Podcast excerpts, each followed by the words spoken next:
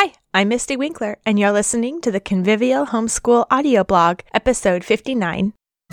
Welcome to the Convivial Homeschool Audio Blog, short but meaty focus sessions to help you keep your head in the game as a homeschooling mom. As mother teachers, what we most need is an educational philosophy. Actually, we all have one, but is it a good one? Season 10 will be taken from my series where I've been blogging through the great tradition, classical readings about what it means to be an educated person. After all, learning more about ourselves and our job and our students is key to consistency and sanity over the long haul. Let's dig in.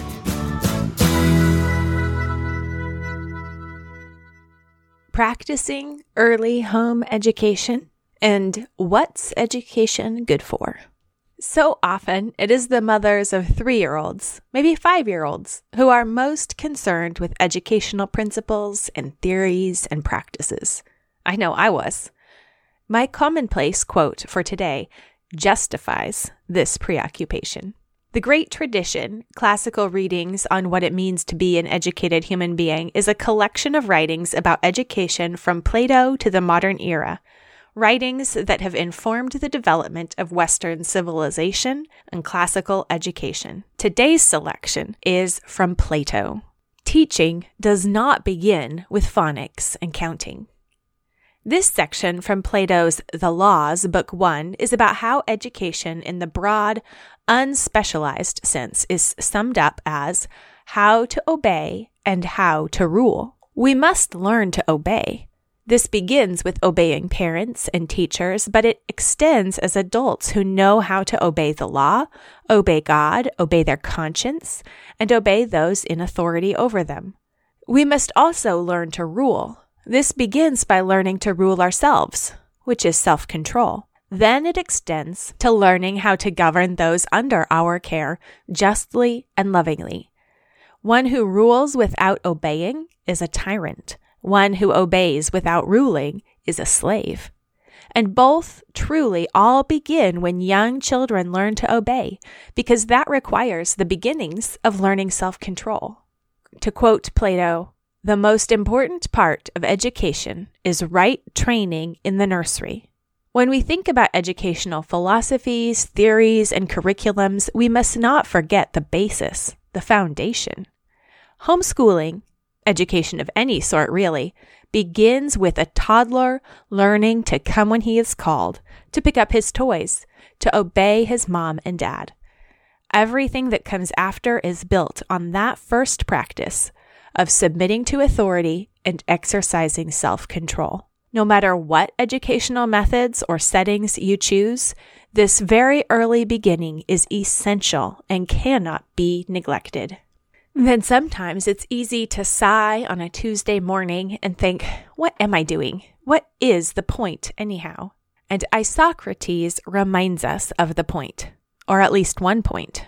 Education creates society for good or ill. Isocrates begins with a cynical approach to education in one selection where he writes, I urge those who are inclined towards these disciplines to work hard and apply themselves to all of them, saying that even if this learning can accomplish no other good, at any rate it keeps the young out of many things which are harmful.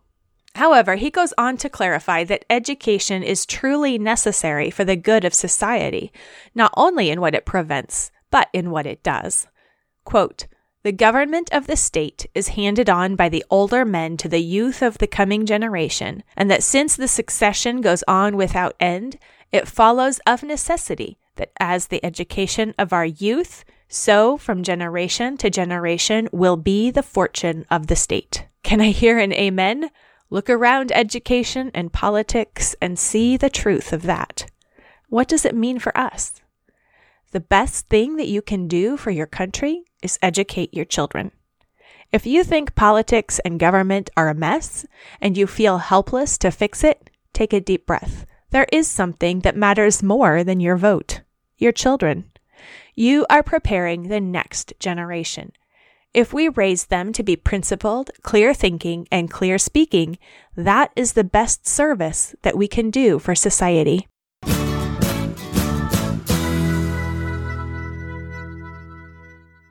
And now it's time for this season's Simple Sanity Saver Teaching Shakespeare.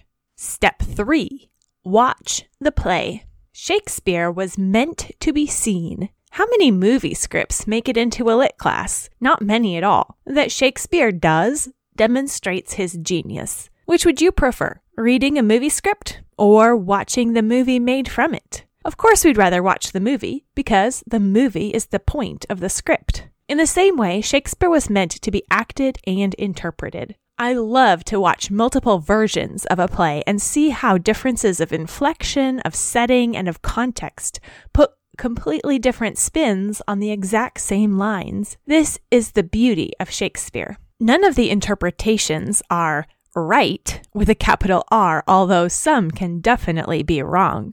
Scripts allow actors room to interpret their characters, to get into a character, reflecting different facets of humanity as they do so. Is Hamlet's ghost to be trusted? How the ghost is portrayed will affect how you feel about that central plot question. Shakespeare's themes and plays are complex, as life and people are. Of course, you, as the parent, should always watch a Shakespeare production yourself before viewing it with your children.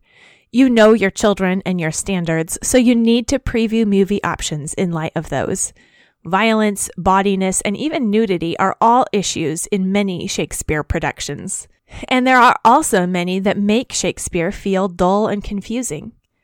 You want an experience that will leave your children with a positive enjoyment of Shakespeare. So watch the movie options beforehand and try to find one that will be a good fit for your family.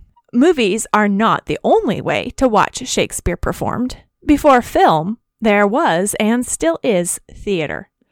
As an added bonus, many school or local groups will refrain from excessive violence or lewdness in their plays.